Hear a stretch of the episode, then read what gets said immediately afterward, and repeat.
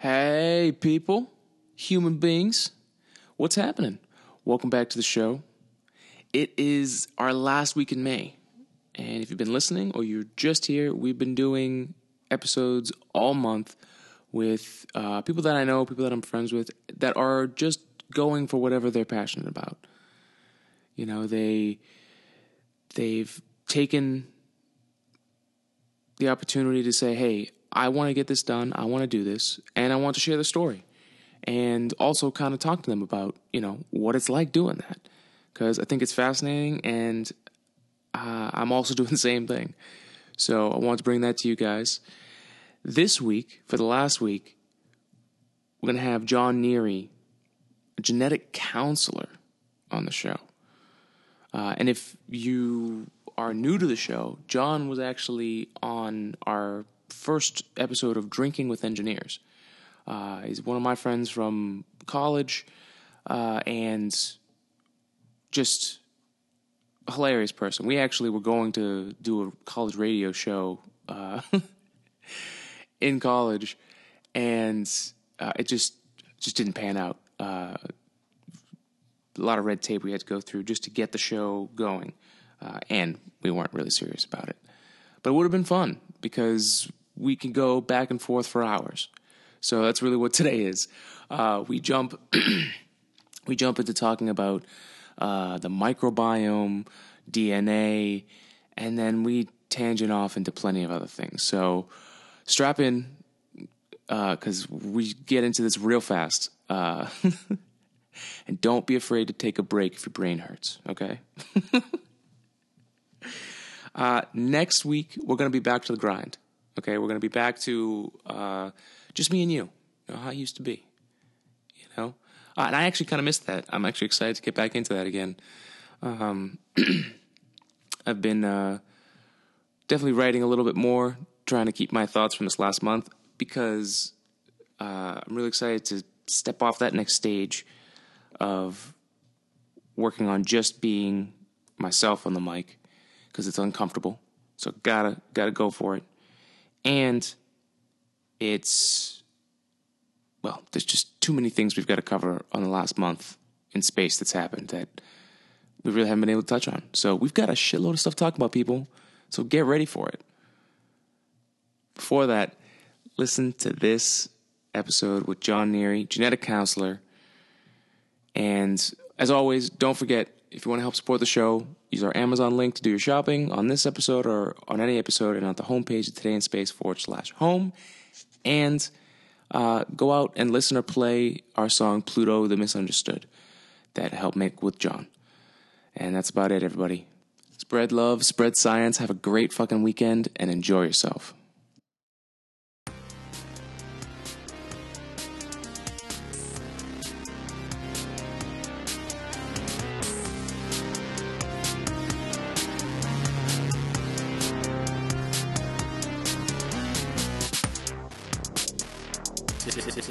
In Space.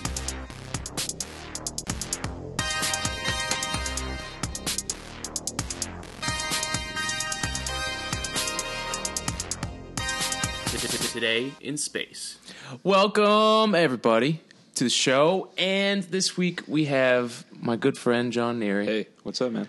Welcome back. Oh, here, let's. This, Here we go. It's a Let's get set directional here. mic. Oh, it's so a you gotta, directional gotta mic. talk right Okay. into it.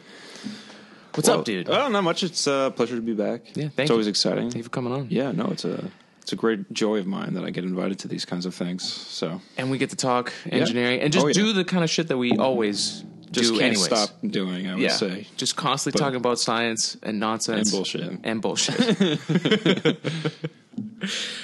uh, so I wanted to have you on because last episode you were on the Hmm. Drinking with Engineers, which we will do more of. Yeah, It was a lot of fun. it was a lot of fun. You know that I mean, it, that was at the corner of like what college was like was Yeah. hanging out Yeah. with a bunch of engineers, talking about crazy shit, some science, some nonsense. A lot of nonsense. it- it's just fun. It is fun. And uh, so we talked about the one year mission on that episode.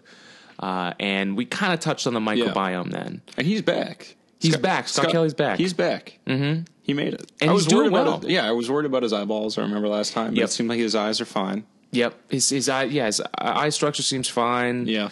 We haven't heard anything that's to cause Yeah. any alarm. You know, Yeah. it's probably just the normal stuff. I guess good news. I mean, Yeah. could have could have gone a lot worse. That's like uh, that's like the new frontier, right? I'm like I don't know microgravity for an extended period of time. Like that's not. Uh, That's the next thing we need to worry about for just- sure. Yeah. I mean, hey, we did it. we fucking did it. um, and so the microbiome. oh yeah. I started after we did the episode because I really didn't know much about it. I wanted to kind of jump into it. I found like an audio book. Yeah. And was lis- listening to it, and it's way more important than I ever Yeah. really even gave it credit. Yeah, so you know, this isn't my wheelhouse technically, but Mm-hmm. you know, I, I did a little research before the show, and it, it seems to me that we're kind of beginning to realize exactly how important that is. Mm-hmm. and it's kind of like this weird world, man, of like micro. It's like a little zoo all around you, inside you. You know what Mm-hmm. I mean? Like you have more help than you'll ever know. A, a trillion of your closest friends, Okay, man. Yeah, that's the craziest thing. So, so let, let's dive into the so the microbiome. uh, However, I've understood it is it's like a culture inside you that's living. Yeah. It's like a whole race of things, or or, or living life that lives inside Civilizations you. are rising A and- civilization. Rising and falling inside you all the time, man. It's like there's a whole history of the world that you'll never know. You'll never know, and it's inside you all the time. yeah. So, like, yeah, it's fascinating. if there's ever a time where you feel like you're alone, you're not. yeah, uh, yeah. But yeah, no, it's it's crazy stuff, and like you know, I, I was even looking at stuff about how when you think about like the topography of like a mm-hmm. human being, it's like the scalp of a person is just a different kind of environment than like your kneecap might be. Okay. So the kinds of bacteria, your microbiome in these places are just Mm-hmm. as different as they would be on planet Earth. You know, the difference between a desert and a jungle. Right, And it's right. like now people have like started to do this research where they take samples from different people's scalps and like their kneecaps Mm. and stuff, and then they sequence those samples. And the results they're getting are just fascinating stuff. It's just like totally and radically different, even between people. So Mm-hmm. it's like everyone has like this individualized force field of like bacteria that's like kind of just like handling things, you know, Yeah. like behind the scene. I Yeah, just and- and they're doing it for you. Yeah. And you know this, I'm sure for the germaphobes out there, that's going to be pretty pretty disturbing to hear. but I guess the important thing is that man, they're on they're on your side. Mm-hmm. There's there's much nastier bacteria trying Well, to get and in. that's that's the misconception with bacteria is everyone thinks bacteria is a bad thing because that's how we've been sold Hmm. with antibacterial creams and all this stuff. But bacteria, good, there are good bacteria, and Oh, yeah. that's what comes to the core of the microbiome is a good microbiome when someone's immune system and, and someone is healthy, their microbiome is also healthy. But it's not it's not like kicking out the bad ones necessarily. It's having a good balance. Right. It's like it's like having a uh, like a community or like a town, And like a that- town that gets along Yeah. well together, and there's really no strifes. You know, the town is going to work very well. The people are going to be happy. Things are going to go well. Exactly. When there's some egos involved, or there's too many of some people. Yeah, and there's like some and thought they too now clash. they, that like if you have Yeah. a, they've done studies like twin studies where like one twin Mm-hmm. is uh, by definition is overweight and the other twin is thin. Mm-hmm. You know, they sample the the gut microflora and they find out that there are significant differences in the gut microflora between the two twins. Now you can't Mm. definitively say and these are like identical twins. identical twins. So like you'd hope that uh, these these two people are as close as you can get to being identical, and Mm-hmm. if you see any significance, you know, difference between them, it's due to the Right. maybe the gut microflora. Who knows? But you know, clearly there's some variable that's being expressed here in Mm-hmm. the, in the microflora, and it's like um, I've even seen uh, like studies now that are suggesting that it has a role in your in your uh, psychological health as well, which I thought would to be like a fascinating topic. That's what's really. Let me grab my phone here because that's that's how I got into this. Was there's a book that I was listening to by a neurosurgeon, sure. and that's how he got into it. Was uh, you know he's a neurosurgeon, and then uh, you know part of his story is that his father had something. Yeah. Uh, uh, he just you know his health diminished and things like that, and that's really how he got into it. And it's really fascinating to hear it from his side because he gives you this scientific side that you don't really get, Yeah. or at least a way of thinking, What's a the name of logic. book? Let me, let me find it here. Yeah, like the study I was looking at was saying something that like um, you know, depressed people are unable to Hmm. they're unable to process fructose, the sugar. Which is like a bizarre, you know, this is something that, you know, most people are able to do fine. Mm-hmm. And then the study went on to say if you take somebody who has depression and doesn't seem to be able to um, you know, process fructose, like a fruit sugar, if you take fruit out of their diet, their Mm. depression will improve, which to me seems like the most inc- like the most bizarre science possible. But like apparently this study was pretty rigorous and like people believe it. And it's Yeah. just fascinating that the mind body connection is real, people. Oh, it really yeah. is. It is. It is, and and it's something that is so easy in today's world to completely just Yeah, it's throw away because this you have so many other things to think about. I mean, this is like personal speculation on my point, but I like mm-hmm. on my part. But uh, you know, Most like, most of this episode will be personal speculation. all of it, in fact. no, but it's like I like the idea that you know, like Eastern philosophy has had like a lot of this kind of mind body stuff, and so what mm-hmm. you know, Western science has done is really describe the outside world, and now we're moving in, right? We're starting to mm. realize that a lot of these lessons do in fact apply right. to like you know personal personal health, personal traits. So like it's kind of interesting to me to see those two things start to mirror each other, and it mm-hmm. kind of seems like to me at least internal philosophy or sorry eastern philosophy has always been about like the internal process. Like what's going on with me? How do i change? Western philosophy was always changing about other stuff. You know what i mean? Like how do i change the environment? And now those two things are like starting to meet in the middle. And i think it's really kind of like a fascinating process. And and it almost seems like the the same rules that apply to the outside can probably apply to the inside. Yeah, it's it's it's really fascinating stuff Mm-hmm. too. And like um, the some of the other stuff that I thought was crazy was like the idea that exposure to the right kind of gut microflora could have Mm. like impact on like your psychiatry. yes. Like like maybe people who have mental illness Mm-hmm. didn't get good exposure to bacteria as a child. yes. And like this stuff is and like this book way this book goes into all Yeah. of that stuff and like he gives his he he states the great thing about this book is he states a lot of studies and he does make sure to go over the fact Yeah. that he's not saying this is tried and true but Yeah. the, this is what was seen yeah. these are the multiple times it's been done and the results so it's observational data you know that you can kind of take a look peek at. at yeah, you can look at it uh, and like so the book is called uh, Brain Maker. Uh, the power of gut microbes to heal and protect. Uh, sorry, I got to read the summary. that's here. probably worth looking into. uh, your like- brain Yeah. for life, uh, and it's by uh, David Perlmutter, Doctor David Perlmutter. I've never heard of him, but I mean, I'm sure Yeah. the book is great. I mean, th- It, it, it was really crazy because one of the big things I learned that kind of this is when I really had dove into this whole thing Hmm. was the idea that this this microbiome Hmm. has its own DNA. oh yeah, man, that's like a key part, man. It's a key. It's it's the funniest thing about this is that you know, people always like I think in biology think about like termites. Mm-hmm. Termites can't eat wood. Okay. They do, but they can't digest it. Oh, I didn't know that. Yeah. So this is like something. This is like that thing. This is like the case example for like having like a gut microflora in your favor. A termite doesn't actually digest the wood. It just has bacterial colonies inside of it that destroy the cellulose, like the actual fibrous material of the wood. And the termite subsists off of those byproducts of digestion by the bacteria. It's like a weird. it's That's a- wild. but you you have to kind of zoom back a little bit on like an evolutionary scale and realize Mm-hmm.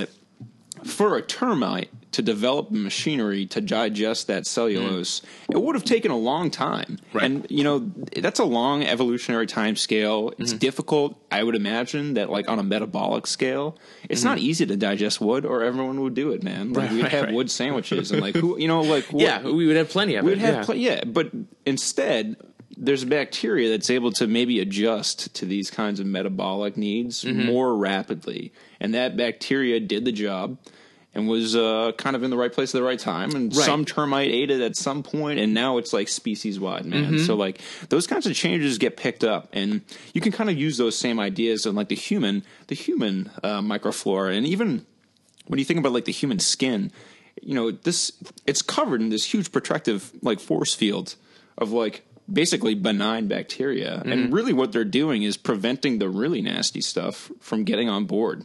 You Mm. know what I mean? And so like they're really your gatekeepers, man. And so my favorite example of the microbiome that I didn't even realize Hmm. until I started reading this book was that episode of Futurama when when Fry gets worms uh, yeah. and they're in there like making everything better. Yeah, exactly. Like that's what the microbiome is doing. and he turns into a genius, right? yeah, Like, he turns into a yeah, they, genius. like just he's got super strength because they his muscles. Yeah, yeah, they exactly. optimize them, and that's what this living Yeah. being does inside Yeah. you.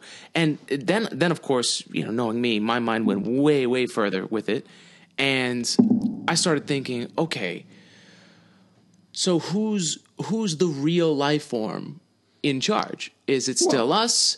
Is it is it like a, a mutual thing where it's like that shark and that baby shark that Well- attaches to it? Oh, I know what you're talking about, like you know, parasitism, Yeah, yeah. yeah, yeah. That that it's a it's a it's a I'm good for you, you're good for me. Let's do this together, kind of thing. Well, you know, kind of the beautiful thing about biology is that there's there's winners and losers. Like Mm-hmm. you know, like there's the lion and the zebra, and the zebra loses. But like for a lot of cases, there's actually no there's no bad guy. You know what I mean? So like we benefit from the bacteria, and the bacteria gets a free ride. And I don't Mm-hmm. know about you, but I feel pretty happy about that deal because I don't have. terrible skin based disorder you know what i mean like Yeah. Mm-hmm. my skin bacteria is done right by me and so like i think that's fine like that's okay Yeah, they've earned their right you know what exactly. I mean? Yeah, I'm I'm. I'm glad they're working with yeah me. exactly Um, and and that's where the whole and I think this is going to become a new thing coming in the future as more science gets Yeah. backed into it, and they start testing more. Is that setting up this microbiome so that it can live freely inside you and help you out yeah is the way to go. Well, believe it or not, there's been a huge push recently to stop using as many antibiotics. I'm sure some of you out there have heard about this, and to some Mm. and it's extent, very and it, let's let's start because it, it is a controversial topic like people Yeah. don't like it, people in the scientific community don't like saying you don't need antibiotics Right. and there are the crazy ones on the other side who say you know you're just trying to destroy my immune system and kill me faster Right. you know but there, there's a there's actual from again i'm just taking this from the book and you'll have to look it up i'll try and find a link for the episode but when you take a, a more than average dose of antibiotics Sure. usually the rule is it takes about two years for your microbiome right? to get back to healthy Yeah, and it seems like a lot of these stories where people are using this new type of therapy and, and science to reinvigorate their microbiome and make it healthy again through introducing the good bacteria, it's allowed them to completely turn around oh yeah, their health. yeah. And I mean, it's a real thing. yeah, and it's it's going to be crazy when we really learn more about it. Well, yeah, and that's really what we're talking about is like the greater associated health of Mm-hmm. not just you, but all of your kind of like the ecosystem of you. You know what I mean? Like the microflora and all kinds of other stuff that probably, you know, 50 years ago, there was no concern for that. You know what I mean? So Right. It's really interesting to see stuff like, um, you know, fecal transplants be Mm-hmm. considered medicinal. Dirt is good. Dirt, Dirty, dirty is, fine. Good. Dirty is fine. Well, and th- so that th- then that goes back to we were talking about old school philosophies matching up with the new school. Remember back in the day Yeah. when it wasn't even that long ago where people would just say, "Go play outside." You know, you don't have to wash your hands all the time. And then this new wave of. Oh, yeah. clean, sanitize Yeah. everything. That the people who lived that that way and weren't worried about bacteria Yeah. or being dirty or because it just happened, Yeah. they had very very good immune systems. Well, I mean, um, to some extent, it's easy to look back and say, you know, that 90 year old grandfather, Mm. you know, who lived through, who was a farmer in like the 10s and 20s, and, you Mm-hmm. know, he lived to be 90. Like, that's great, but it's kind of like a selective filter, you know? You don't, Okay. you don't think about his nephew who passed away from rubella in 1931. You know what Mm. I mean? So, like, there's pluses and minuses here to consider. Yes, and it's it's not a This isn't a, a, a switch on. Oh, okay, I'm going to Yeah. live forever kind of thing. Yeah. it's putting yourself in the best possible situation. And just like know? Mm-hmm. just like using antibiotics, right? There's a right time and there's a wrong time. Right. And what we're learning now, I think, is that we've been over we've been over prescribing it. Not that there isn't a time and place for it. Yes. But for Well, a and- lot of people, they just get antibiotics and, And probably paying don't attention, to. right? And paying attention to the last time you had antibiotics Exactly. because basically not only is this microbiome something that's living inside of you it's also your protective barrier Exactly. everything It's your there's force a field, man. a- it's your force field there's a thin lining of bacteria that Right. lives inside your intestines that protects you from all the other stuff eats Right. away all the other stuff if you take a heavy dose of antibiotics or your microbiome just goes crazy one Yeah. day you ate something really bad that that introduced a bad culture into your stomach Sure, exactly. they start dominating and killing off good bacteria that you need it's going to trickle down to everything else Yeah. and then when it's not working properly you're exposed like an open wound Yeah. to all this extra stuff I think that's a great thought, actually. And I Yeah. think it's one that's underrecognized today. Is mm-hmm. that in the general public? I mean, is that you know antibiotics they they do great at what they do, which is kill bacteria, mm-hmm. but you know it's indiscriminate. Some of those guys are all right guys, you know, and so Yeah. like I think there maybe should be more focus on like what what do bacteria do for you, man? They do Yes. a lot. Yeah. they do a lot for you, Yeah. and they go underappreciated. And Uh, yeah and, and learning learning the good ones you know that that we do need to have you know and it's just like anything else like water is fantastic for you you're made up of what is it 80% of it I don't know a lot. Oh yeah, a lot. So if you drink enough of it, you will drown yourself and die. Yeah, it's the it's same thing with these bacterias. There's I don't no one really knows the proper amount, but we're getting there and once we figure out the right balance, Yeah. then I mean there's plenty already like if you go into a Whole Foods or any of those places, you're going to find uh, a probiotic Yeah. uh, thing. You know, I've I've taken them because uh, I, I had a bout where I had antibiotics heavy duty twice in a year. Yeah. Uh, I had two ear infections. What was that? Is that after college? It was after college, Oh, yeah, Okay. or at the end of it, and it uh, it took a long time. I had weird stuff afterwards where, you know. First of all, my sinuses were just all Yeah. over the place. They just never would come back. I would always get these weird colds, and I mean, you, Yeah. you remember through college. I mean, I, the joke was, yeah. yeah, the joke was, oh, four months later, Alex Yeah. is sick again. You know, It's like it's, Um, it's time for a test. Alex has new colds. It's, it's the jinx, man. and uh, it followed me around like like crazy. And when I started reading more into this and realizing, okay, you know, there's certain foods that you really should eat just because they're full of this good bacteria, Yeah. and your your inside's just gonna fucking chow it down and get stronger and get better. And I've been doing that for Yeah, six months now, and I feel so much better. I, I I personally used to scoff at like the probiotic thing, but but and because really in the like last five else. years, yeah, and but Yeah. really in the last five years, I think there's been like a huge explosion in scientific literature, kind Mm-hmm. of explaining that this is like the real deal. This isn't a joke, you know. Yeah. Like there's science behind this, and you know, there's, there's all kinds of uh, evidence now to support the fact that like you know if you don't have something to fight. Mm-hmm. Your uh, immune system kind of goes haywire, and you end up with things that are just not good for you. You know, like Mm-hmm. chronic inflammation, and that kind of just creates other problems. Yeah. I saw a scientific news article, or sorry, a science article in the news, but it was talking about how um, Mm. that's a little bit different. yeah, Yeah. it is. but like I saw about how gastroesophageal reflux disease, Mm-hmm. right? The idea is like, okay, there's acid in your stomach. Mm-hmm. If the acid gets into the lower part of your esophagus, Mm-hmm. over time it kind of like burns the tissue, Makes sense. which makes sense. Yeah. and that's all fucking bullshit. That's not true at all. Really? Really, what happens is the acid makes contact with your epithelial cells, Yeah. and your epithelial cells get stressed and panic. Wh- What are your epithelial cells? just like the skin cells in your esophagus. Oh, you know what okay. I mean? Just it's like the the, very surface skin. layer. Yeah, Yeah, just okay. like the very surface layer. Okay. So like the epithelial cells, they're in there. They get hit with the acid. They don't die. Mm-hmm. They just panic and they hit the alarm bells. And what happens is your body gets used to the alarm signal getting rung all the time, Uh-huh. and that tissue just gets so inflamed over time. It creates the condition. So Oh, if you can stop the inflammation process, you Mm-hmm. can stop like the reflux disease. It's not the acid that's the problem. Hmm. Yeah, it's probably counterintuitive. probably always there's some acid in the lower part of your but but Right. Mm-hmm. for some people that inflammation process goes out of control and you know it's all kind of like related to the same thing. Mm. Right. It's, your body is expecting to fight.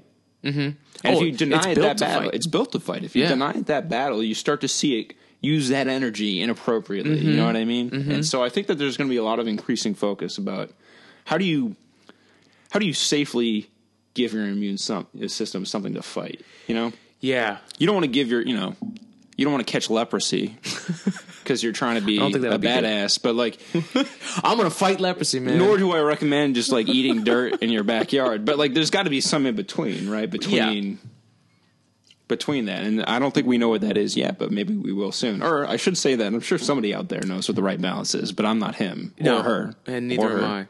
And speaking of that, uh, let's talk of our qualifications, just so we can uh, Oh, get this out of the way. Yeah, sure. 25 minutes in. Yeah, Uh, neither of us are experts in the area. We're No. just uh, men of science. Uh, I'm an Uh, aerospace yeah. engineer. I'm a, in training. I'm a genetic counselor, which y- y- fair enough. I only really deal with big things like people and not small things like Mm-hmm. bacteria. Really, so I I don't have any personal experience. But you went to school. I did go to school mostly for like genetic engineering and Mm-hmm. things like that, and you learn some things. And most of what I learned is that I wasn't actually a great scientist, so that's why I'm in genetic counseling now. So there you are. Well, it, it, I, I think you're a good scientist. well, thank you. Uh, you made it. You made it through a very tough school, so and program. So Mm-hmm. clearly, you have the smarts to be in the game.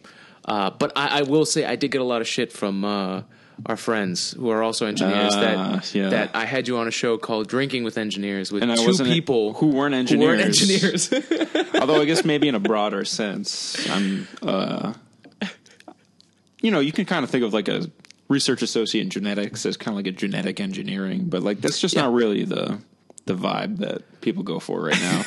There's a lot of bad feeling after Gattaca came out. Like you, I'm sure you guys understand what that's. I, I that's- don't. You'll have to explain. Oh to well, me. this is the movie that all genetic counselors must watch. really, Gattaca. Oh, it's I've like- heard of it. I've never oh, it's a watched it. Mm-hmm. Oh, it's a great movie, man. Jude Law, Ethan Hawke.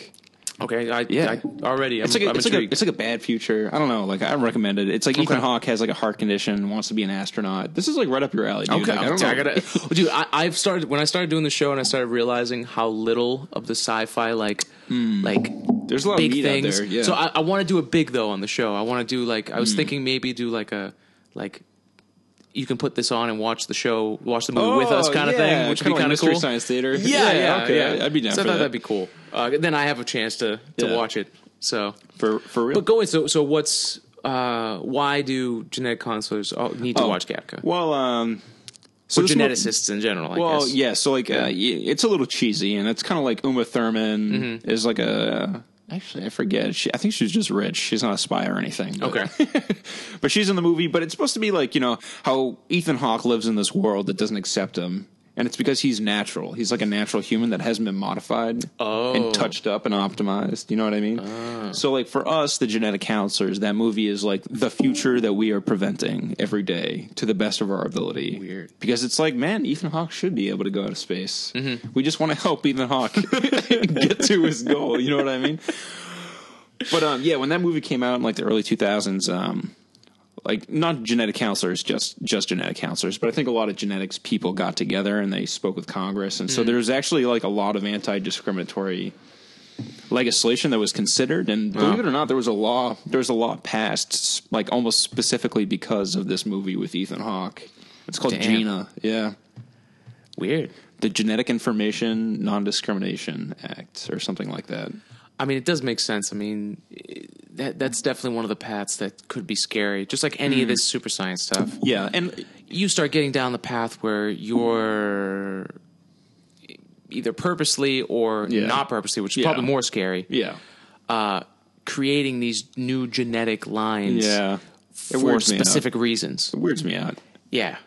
And you know, of course, you know, human science is imperfect. You can't predict all outcomes, and so it really weirds. And you know, that's really the point. Is that in this movie, it's like you when you limit people, you lose you lose out on what they could achieve, right? Yes. And so it's it's wrong to limit people on this new frontier of genetic science, just because you know it's wrong to limit people on any frontier. You know what I mean? So just don't forget the lessons, I guess, of the 20th century as we start we genetic as we wildly genetically engineer everything that we can. Yeah, At And it- random. it's crazy because if you, I, I was thinking about this the other day. Like if you think of the parallel of the um, the centuries, Hmm. you had the 1900s. The beginning of the 1900s, wasn't it not that great? Well, in what sense? I mean, I don't know. I, just just in the in the sense, I don't know. It just feels like, uh, yeah, it's not that it was bad, yeah. but you know they were trying to figure some shit out. Well, you know, it was almost like because it was the change of century and just the way things Yeah. lined up, things got really interesting time crazy. for sure. I mean, like industry starts to kick in, Mm-hmm. and like we have, you know, we have a nice a duke in Eastern Europe gets assassinated, and all hell breaks loose for Mm-hmm. like 50, 60 years afterwards. It's like you know that's the kind of unintended consequences Right. that you just can't predict for. No. So and if you ever try and do that, you'll go crazy. Well, yeah. although I think there are some pretty good fiction books about like what happens if like France Duke, Duke Oh, Franz did- Ferdinand or whatever is Yeah. Archduke Franz Ferdinand if he gets away. I don't know. I think that's all. There's that there's shit. show on Amazon that's uh, what is it? Uh, Castle on High. Oh yeah, Man in the High Castle. Man in the High Castle. Yeah. Yo, that's that's a great Is book. it good? Mm. I'm sure the show is great. I haven't seen the show, but the book is great. yeah. I really liked it. It's a crazy. It's a cool concept. Think Yeah. of that alternate universe that they Yeah. did succeed. Yeah. And you know, the Third Reich did win. Yeah, and and you know the cool thing too is that you can tell that uh, the author Philip K. Dick he really thought about thought about this carefully, and I'm not sure if he ever expressed his opinion on this short story, but I you know I wonder because he wrote much longer books. Mm-hmm. But this one, this short story that I wrote is actually pretty famous in like the body of literature that he made, and it's mm-hmm. always I'm always curious to think like what authors think about like their own work. Because Yeah. I can only imagine that he spent more time and effort on other things, but like he's known for like this little short story about the Nazis. Yeah. because the book itself is small. It's it's not even like 150 pages. I'm pretty sure it's like a pretty little book. Mm-hmm. Well, I think it's like anything else. Like we were Yeah. saying, like trying to, you know, guess what's going to happen Yeah. later. It's like they're probably just like, I, I, there's got to be plenty of artists out there who, like, tried so hard for all these things, and then they Yeah. get known for this. Oh yeah, and know. it's like and they hate what they get known for. You know what I mean? yeah, it's plenty of that. Yeah. Uh, perfect space example: Leonard Nimoy. You Yeah. know, for years was uh, just couldn't understand why, you know, Yeah. the position he was put in. Yeah. You know that he's going to be Spock now he's the mascot now and forever. Yeah, he's the mascot for You this know? for the rest of his life. Yeah. Uh, William Shatner, I think, had had his same. You know, this is all conjecture. People, I have not talked to William Shatner, or Although uh, we'd love to have him on. that'd be fantastic. That'd be great, but we're going to definitely not talk about Star Trek uh, for for his. We'll, we'll touch on it, but I want to. Yeah. learn from William Shatner. Yeah. Uh, but anyways, uh, yeah, I mean, I, I think that that could definitely fuck with you. Yeah. Yeah. you know, but uh, it'd be cool just to be known for anything. I think. Yeah. Even if it is just that one small story, short story you wrote. I know. You know, it's interesting because, like, uh, even in the book, it's like uh, it's like kind of realistic. It's like the Japanese business people who own California. They're like really big into like early baseball trading cards, mm. And it's like he includes like these little details about Yeah. like what what America would look like, mm. and they're like just just kind of like off kilter enough to be like believable. You know what I mean? And like the whole time you're learning, it's like yeah, I could see that. Like Yeah. you know these these wealthy Japanese guys would like fly into the U.S. and mm-hmm. like it's like they're kind of like rich guy. Thing, Thing to to do to, like right. collect old Americana from like the pre-war times. You know what I mean? So like Yeah. that's that's definitely believable. So mm. That's interesting. I'll have to check that out too. It's worth a read, definitely. I've got so, dude. I have books piling up. I have to stop buying Mm. books. They're all books I want to read, but, um, dude, one thing I, I've been trying uh, to just do a lot more here with the show, Mm. and with just other things and endeavors, Mm. you know, we'll call it. And uh, dude, time management. It's it's corny to say. It re, it's really corny to say because you hear it in, in every corporate meeting Oh, yeah. or there's always a book out there that's talking about Yeah. time management. But dude, it's so crucial to to realize how much time something takes, and then plan accordingly. I um It's not easy. I've been very fortunate in that I've just been lucky enough to always kind of be on the right track. Like I never find myself spending. Although maybe I shouldn't say this at the outset of my thesis because maybe I'll I'll like rue this statement. Which you're, but- you're finishing up pretty soon. oh no no I have a year to go. You have I have quite go. I have quite some time. Enough time to you know really.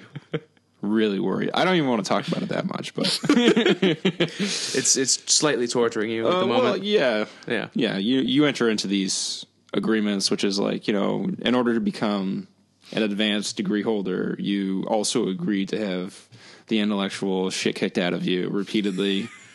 you know, like you know, like the the beatings will continue until morale improves. Like sometimes that's what it feels like, where it's just like. but uh, yeah, I don't know, man. That's that's kind of where I stand on that. Yeah, I'm I'm very glad I I left my intellectual beating behind for the time being. Oh yeah, So, I cause, miss uh, work. Yeah, yeah. I, that's it's uh that's a different stage of of knowledge that I kind of wanted to get into, but I'm also glad just given how my path ended Mm. Yeah. up doing seven years Yeah. in college, like uh, people going for PhDs and you're going for your advanced degree, these theses. Is it thesi? Thes- I think it's just thesis. Thesis. Uh, they I, I can't imagine. Like I, I wanted to get back to work right away because for me, work was Yeah. uh, the place I excelled at. I didn't Oh, yeah. I didn't excel quite right at school, Oh, mostly yeah. because I just didn't have the skills Yeah. I needed. But We all got there. work, the. Yeah. work. I, I love work and business and and and all those little things. Yeah. Where with school, man, it's hard. This shit is Yeah, hard core. We've got a friend who's going for a doctorate, and I can't even imagine that. Oh yeah. All right. We got a we got a close friend who's a very bright man, but uh, Mm-hmm. they I think they test him. He doesn't show it, but I think they they test him. I think, and This is like he does okay. But that's that's a that's a tough thing to do, man. I respect that a lot. Yeah, I I don't know. For me, there's there's obviously plenty of places that are different, but for me, the places I was always looking at, there's this attitude or, or certain types of people that are just attracted or just seem to work in academia, mm-hmm. and I, I'll blame it on bureaucracy. Well, you can blame everything on bureaucracy, which is well, see, you know, microflora, man. They don't know about you, and you don't know about them, but they mm-hmm. just do their job, man. There's not Right. a lot of bureaucracy there, and mm-hmm. most of the time that works great. You know, like that's kind of the similar. Well, maybe maybe we take it a step further and say us us getting in the way Yeah. of them doing their job Yeah. is the bureaucracy. Well, maybe. Yeah. you know, I'll uh, to yeah. make a really long. I mean, that's pretty. Connection That's there. pretty far out there. It's but, pretty far out But for there. the purposes of this, I think it's a that's- metaphor. it's a metaphor. but yeah, like, um, yeah. Now, like, I, I like read this this article about microflora, and I'm, I'm just starting to wonder. You know, like, I read something that was like, uh, three. There's three different enterotypes in the human race, which I thought was such a peculiar word. what does that mean? It means that if you sequence somebody's gut flora, they fall into three main categories. Weird. There's three main categories of gut flora. Okay. I, of course, in my mind, immediately assign them flavors like vanilla, Okay. chocolate, strawberry. Okay. But like, um, no, the the peculiar thing is that there's no real correlation to like where you grew up or like you know your background. So it seems like, um, you know, even like if you take three different people from three different areas of the world, three different countries, they've never met or whatever, they can all have the same global enterotype Weird. which is super weird. And it's like how you know that's clearly there's some there's also some filtering process that the human body has to enact on the bacteria, right? Yeah. I, uh, know? But I'm not familiar with how that works. I, I don't know what that process is like. uh, I mean, f- from what I understood from the book, most of the bacteria that we have in our body ends up going through our colon and then gets dumped out. exactly. Quite Well, literally. yeah, but it's like um, you know, you somehow the body retains the good stuff, right? Now I don't know if that means that most bacteria are benign, and it just so happens that we know disease as the few exceptions to the rule. If that makes any sense, like you know, diphtheria or like you get you ingest this one bacteria, it's Right. pretty uncommon, and when you do, your body doesn't know how to handle it, okay. right? Right. And then that's when things start getting And then weird. that's when stuff goes off the rails. and, and we were talking about this a little bit before the show. Uh, cancer is like that. In, in Oh way. yeah, this is fascinating stuff. I, if you guys You haven't, blew my mind Yeah. earlier about this, and I wanted to bring it up. Well, you know, uh, I'll, I'll give me that picture so so the people Oh, can look yeah. at it later. But um, well, I, I guess the long and short of it is that cancer is really a disgusting thing, man. it's it's like most, most yeah. people would agree. but it's like you know, not only is it bad for you, but like on an intellectual level, I I I dislike it for what it is. You're What it basically does. Mm-hmm. what it does, and so really what it is is uh, a group of cells going rogue, refusing to obey commands, Mm. a rebellion, as it were, Mm-hmm. and um, it's interesting stuff because you know you can look at actually the there's like a something called a karyotype that people usually use in reference um, to like pregnancy or like doing genetic studies on somebody. Like what chromosomes do they have and in what position and in which order do they come in and how many of them are there? And if you guys look up karyotype on the internet that's uh, k-a-r-y-o-t-y-p-e Thank you. you can see a lot of really interesting um, like photographs from different kinds of karyotypes and all that stuff. But you know, you're supposed to have 23 chromosomes, and they're nice and orderly, and they're named in order, so that one is the biggest one, and they pretty much go down the line. Two Okay. is smaller, four is smaller than that, and so on and so forth. But when you look at a cancer karyotype, there's no order or s- at all. It's like uh, total chaos, and you can actually see that. Where like um, you know, different chromosomes have been. It's like yarn balls that have just been like all unwoven and then like thrown together and like Because uh, let's go back, uh, just in case anyone doesn't know, like a, a karyotype and, and Yeah. that ball of yarn. Yeah. What is that ball of yarn? Well, it's it's a it's a condensed. Well, so people think about DNA as a double helix, and that's your string, right. right? Okay. So you can't have your string, your DNA, unwoven all the time. It's long enough. Like if you took somebody's DNA and looped it end to end, you could like hit the moon with it. Like it's long in a single person. It's long enough. Okay.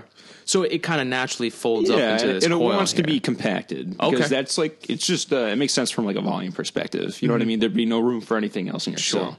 So it typically uh, will kind of like roll up and compact into like these little chromosomes, and there's a lot of really really interesting science about how that process occurs and what enzymes do that work and so on and so forth. But for our purposes, it's like enough to know that cancer is really that system going awry, and it's like those chromosomes being smashed together in like this really kind of gruesome fashion, Mm. actually, and creating this system that doesn't care about you or your feelings.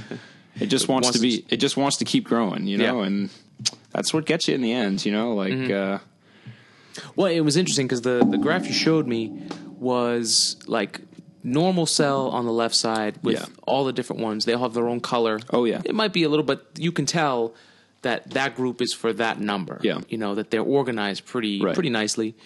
Uh, and then you look at the cancerous cell side. Yeah. and you know if you match it back and forth, you know, eh, we'll just say number six had like two of the same color on the normal cell, and you go over to the cancer cell, and there's three of them, Yeah. and it's a different color. oh yeah, So, and then you look even further down.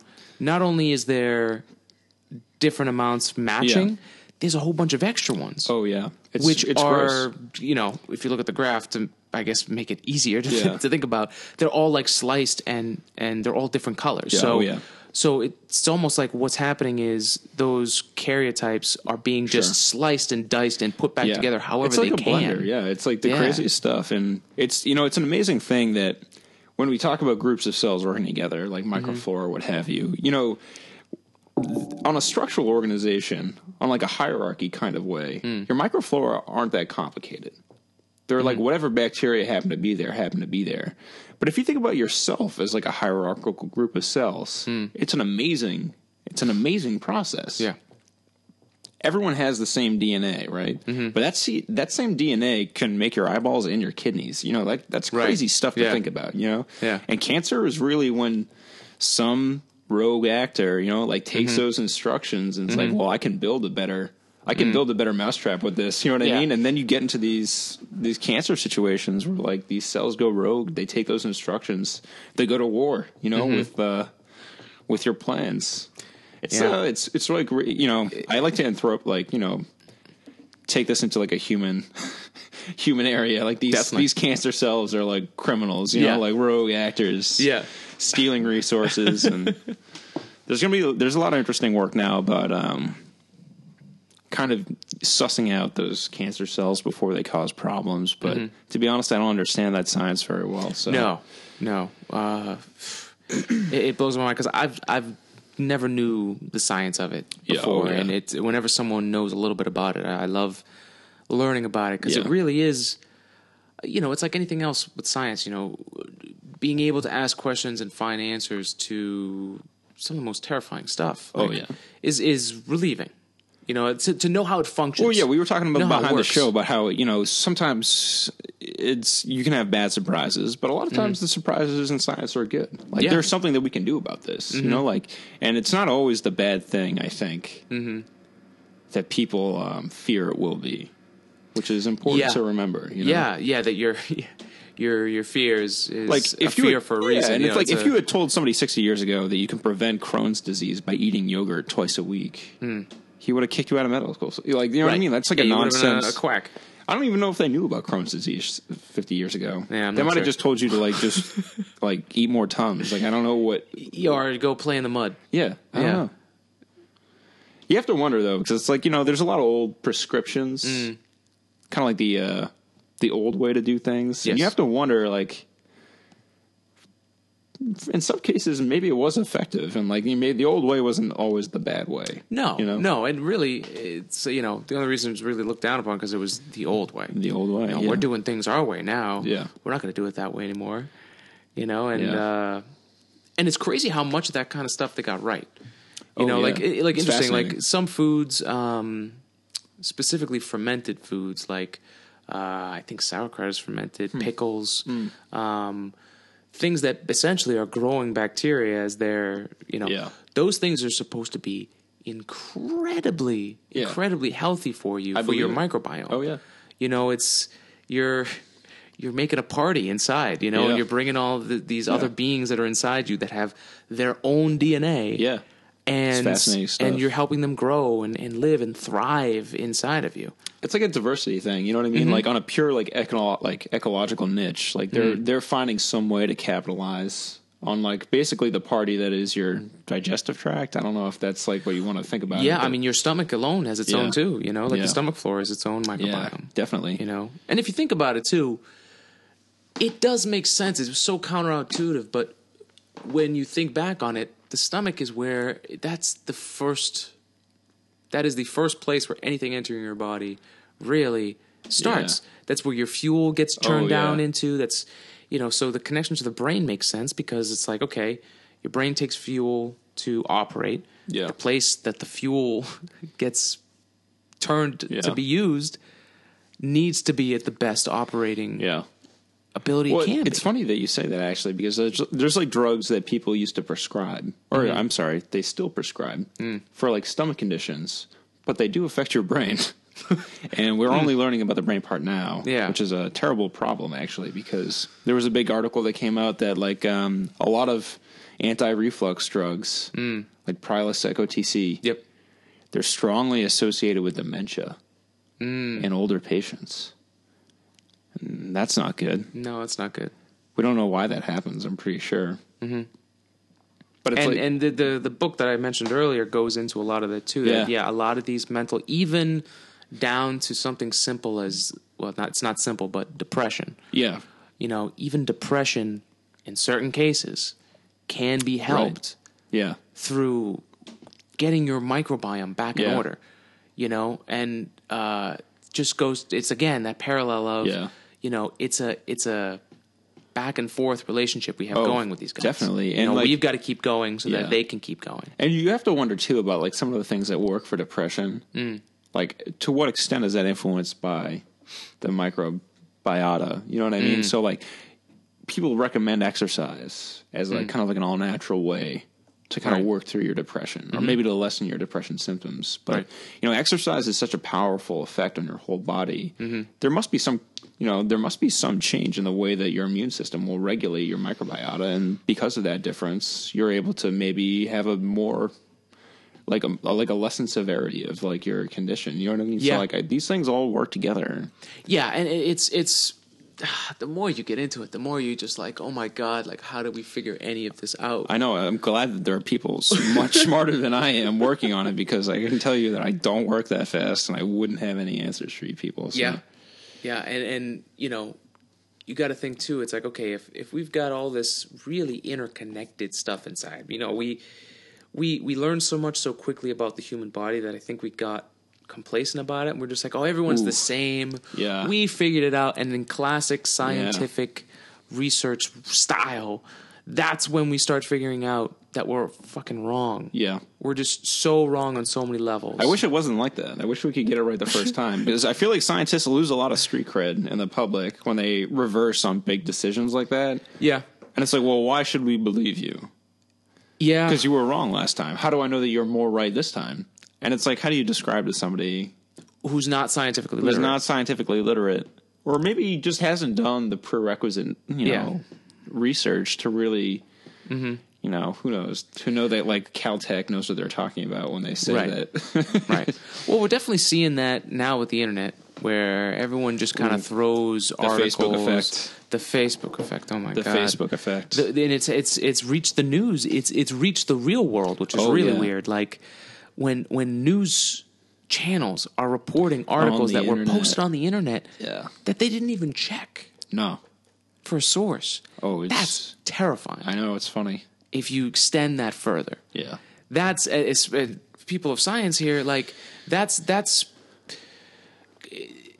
that's making a, a pseudoscience Hmm. something that could be something that people Well- follow and believe in and it's just Well, uh, you know it's what I'd like to think about that is is like um, the true democratization of expression. Anyone can get on YouTube now and Mm-hmm. like fire off some hot opinions. You know what I mean? Just like launch them into the void, right? yep But um, and you know maybe I'll get crucified for saying this.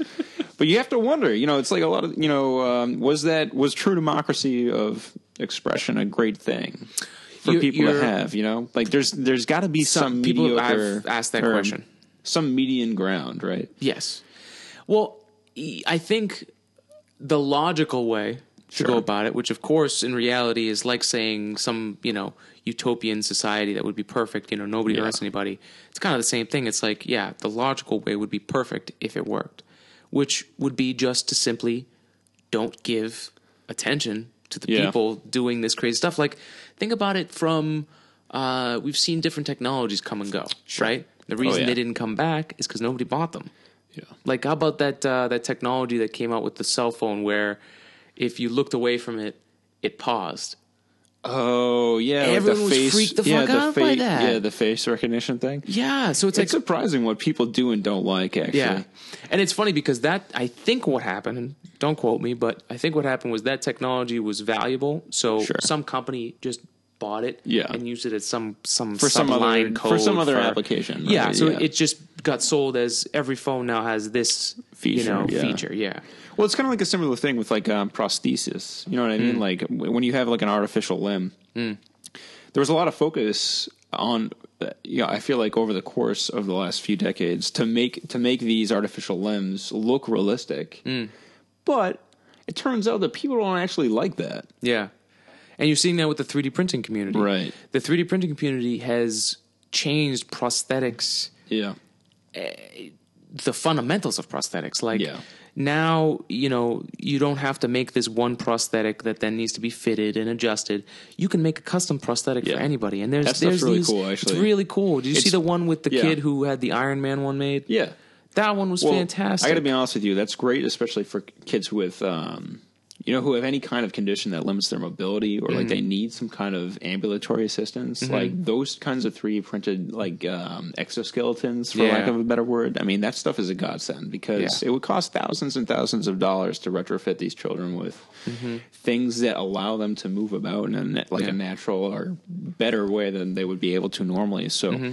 it's like an amazing, for me at least, that's like the coolest, like obscure like use for 3D printing because like who would have predicted that like you know 3D printing of plastics for engineering, like the rapid prototyping of this Mm-hmm. stuff would have like a huge impact on like 10,000 children across Yeah. the planet who like Yeah. Mm-hmm. need who need bracing, you know what I mean, and aren't able to get it. and and have that uh i mean it, it's it's not it's not about making them feel normal it's Well- about it's it, it's almost become this making it your greatest strength kind of thing. Exactly, and like I think that we've Yeah. probably seen the same video about the Iron Man kid. Yeah. where it's like, well, you know, he doesn't want to look like a normal kid. He wants to look Yeah. like friggin' Iron Man. And who, can- who can blame him? Like that's a great thing. the coolest It's the thing coolest ever. thing ever, man. Yeah. So like, yeah. So like now, exactly now well, it's his think greatest about strength. it think about uh, how his life has now changed through that kid um you know if that happened, if Sure. if a kid when we were growing up had a, had a prosthetic limb, naturally there's gonna be uh, an exclusion that he's gonna Yeah. live. He's gonna live where you know kids that don't understand aren't Yeah. gonna talk to him, and they're Yeah. they're not gonna uh, hang out with him, and he's not gonna have as many friends as a normal kid would. But now. This kid now can become a rock star. This kid now is the, the you know talk of the playground. Yeah. well, know it's like even adults, you know, like um, there's been like some pretty cool prototype limbs that have gone to amputees, and Mm-hmm. it's like they don't want to have like the weird like pink rubber, like yeah, the fake, the weird the, the flesh. faux skin. they want like the straight up like Terminator arm. Yeah. and it's like I respect that. Like Yeah. okay, like that's fine. I that's Show it off, man. That's how I would do it. I want to some build some cool on thing on there. You know yeah. what I mean? Like that's like that's a that's a great thing. That man, I'm pretty excited about the future of that. Mm-hmm. yeah. Well, I would love to to build one someday, but that's a long project. Well, yeah, and it seems like um, that's beyond that. It's like it's a lot of plastic. It's a lot of plastic. It's a lot of plastic. It's a lot of plastic, and it's not just plastic. It's electronics. It's Yeah. sensors. Oh, it yeah. could be hydraulics, depending on how you want to build it. You know, uh, it's a whole design project Yeah. that really a, a, a company would need to be created around it, or you need to be dedicated as fuck to get it done. So, for sure. given that my time is so splintered as Yeah. it is, it's not happening anytime soon. Yeah. Or until it's necessary. You know, until something comes around. All right, yeah, we'll jump on it. Yeah, it's it's uh it's funny stuff, and it, like it's always surprising. Like if you had even year to year now, it seems like things are shooting off into like a million different directions all at the same time. Mm-hmm.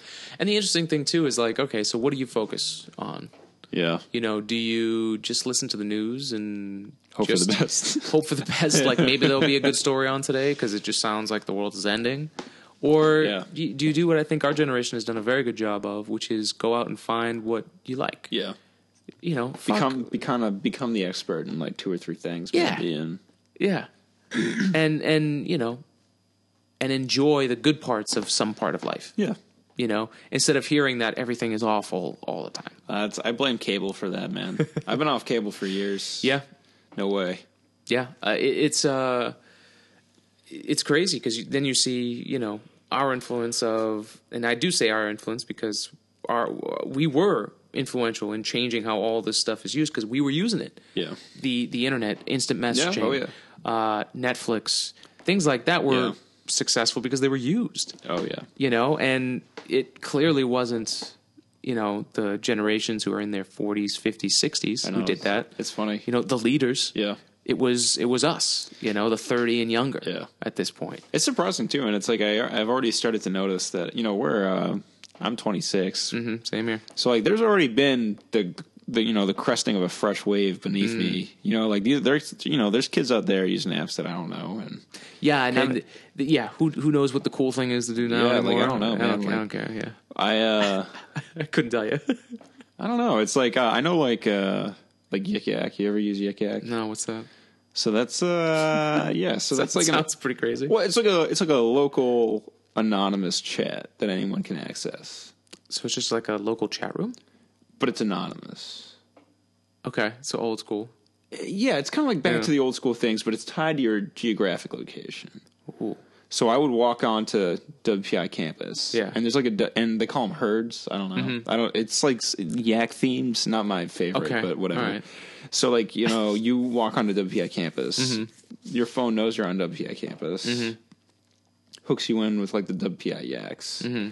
and then it's like all the topics and conversations through this app that are anonymous.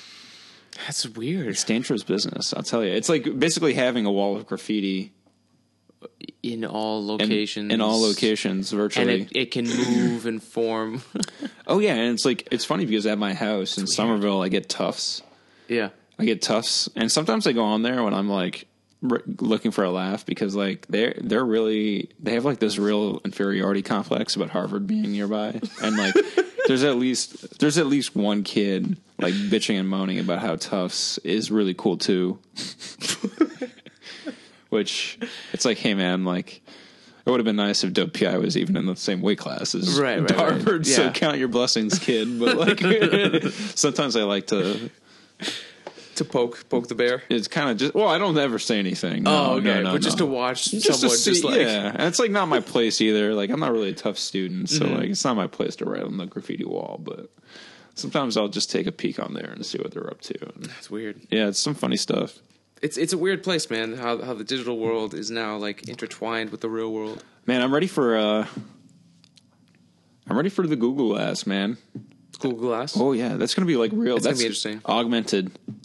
You know? Yeah, and Disney has one, don't they? Oh, could be. I don't know. Yeah, they have one as well. That's I guess supposed, is going to be used primarily for education first. Okay.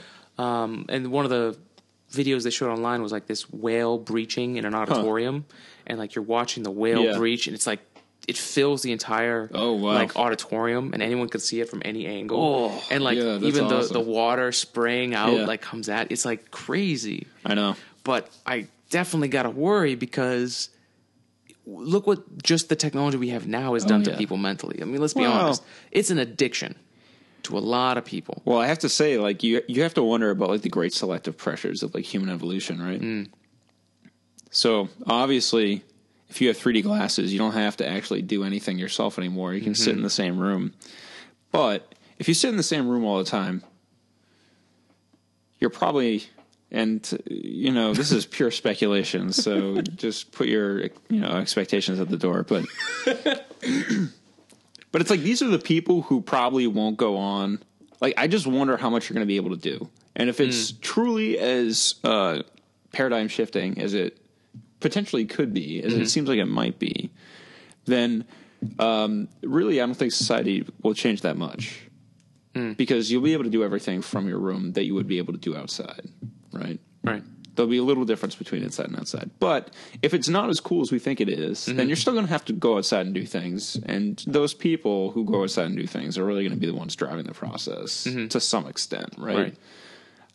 Again, I don't know. I'm sure maybe I'll be 55 and an old timer and like ranting and raving about these fucking stupid goggles that everyone has on that I don't have. But you know, we'll see what happens in 2055. Like, Yeah, we'll see. know.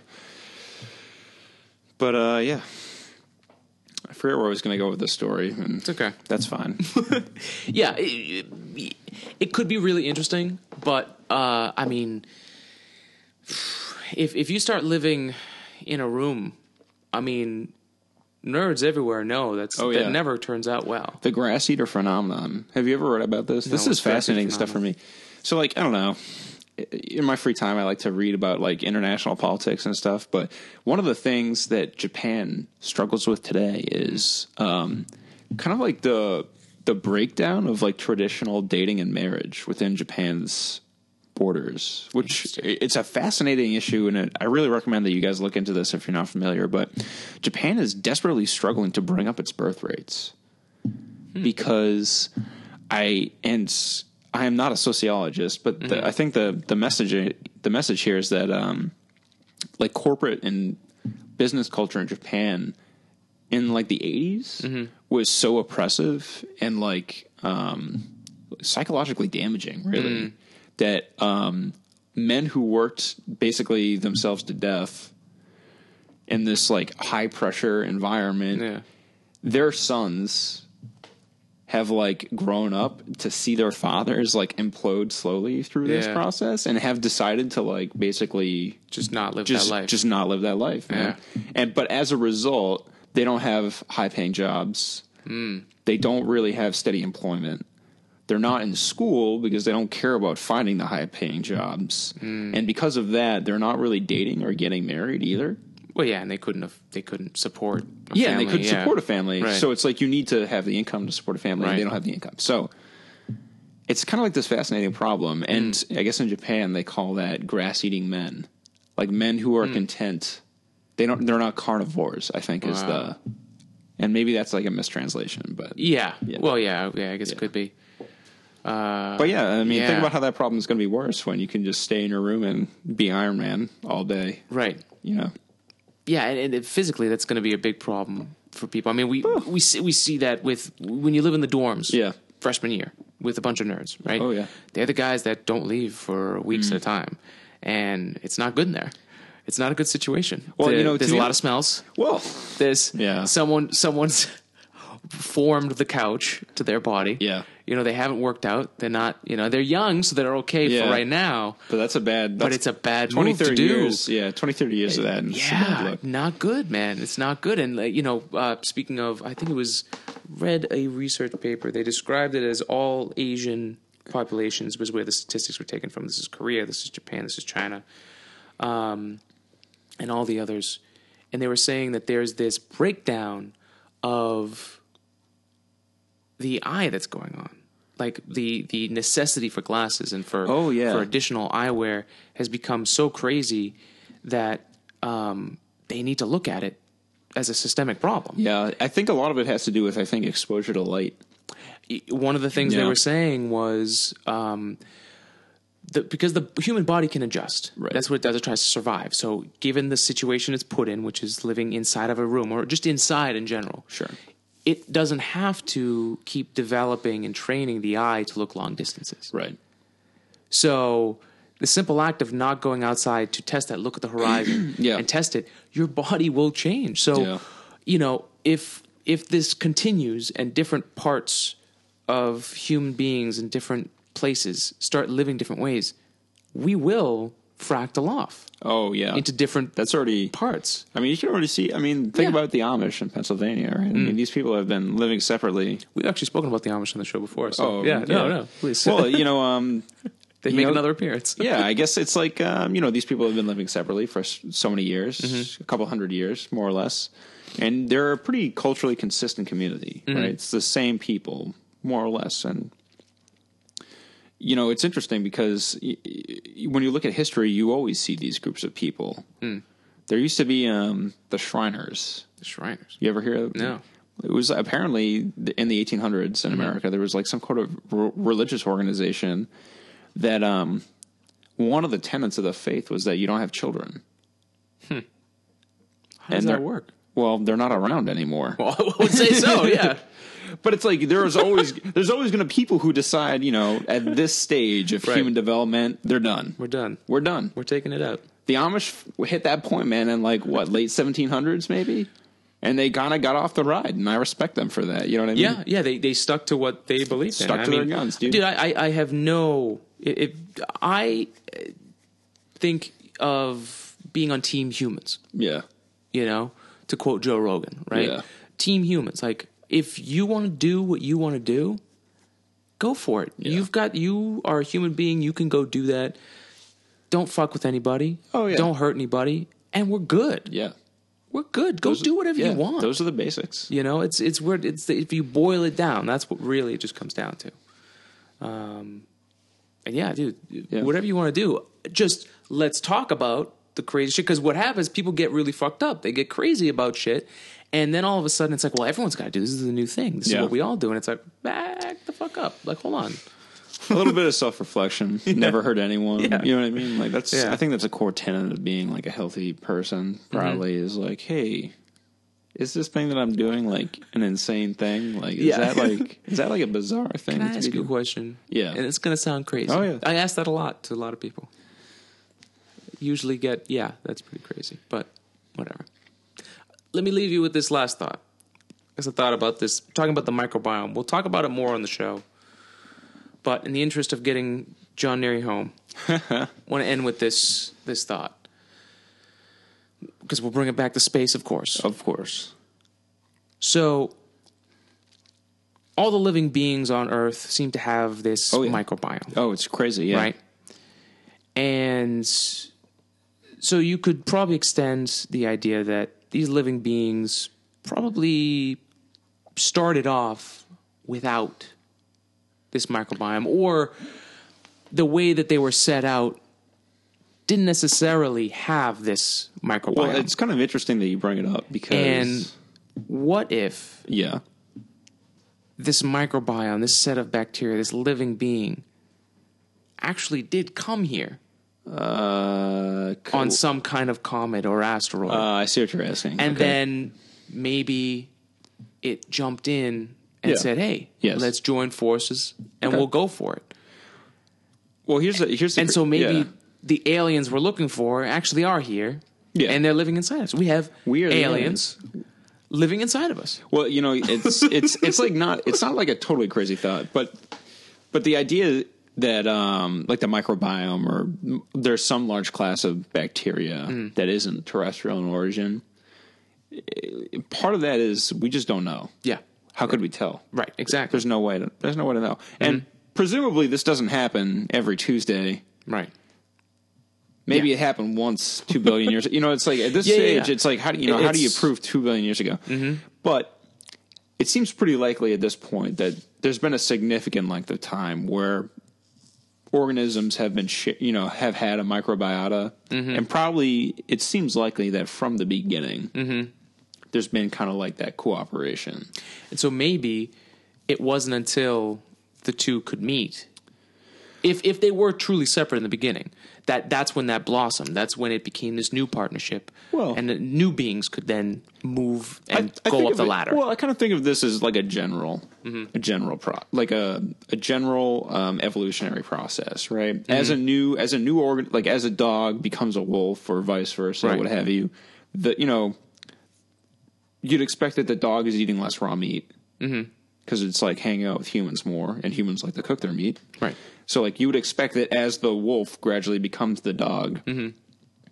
the internal gut microbiota also changed to Yes. reflect that process. Right. And presumably there's kind of like a coevolution type thing where it's like Mm. the wolves who have microbiota that is more conducive to eating cooked meat are the ones who will be healthier, you know, Yeah. Mm-hmm. to go on and survive and have more wolves who are more dog-ish and have more dog-ish. You know what I mean? So Right. like, I kind of see this as all kind of like part of the same thing. It's like having um, you know, evolutionary strength traits Yeah. that aren't necessarily tied to your own genome. Mm-hmm. You just allow for other organism like other organisms to come in and help you out if you need to. Yeah. And obviously the wolves who um had really strong immune systems Mm-hmm. and couldn't handle the change to cook meat, they probably stayed wolves, man. They were like, "Yo, this human stuff, mm-hmm. that's bad Ain't indigestion. Can't can't do that. no.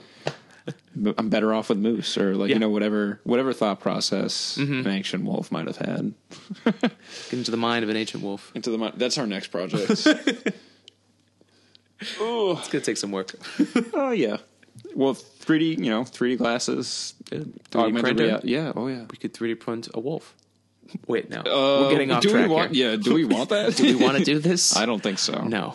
All right, man. Thanks for coming Oh, on, yeah. dude. It's always a pleasure. As always. Yeah. Uh, we'll be back next week. We're gonna start all over again. We're going back to the original way the show is. Uh, thank you, Neri, for Hmm. closing out this month. It's my pleasure. Yeah. G- good luck with uh, with your thesis. Yeah, oh man. yeah. It's going to be Uh, a journey. I'm sure it will change. Yes. Yeah. Talk about evolution, right? Like that.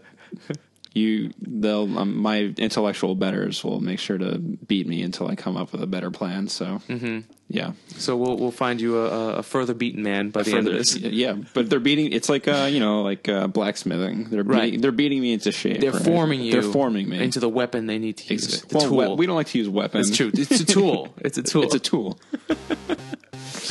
cool, man. Good luck. Yep. Thank you, and we'll be back next week for another episode. Goodbye.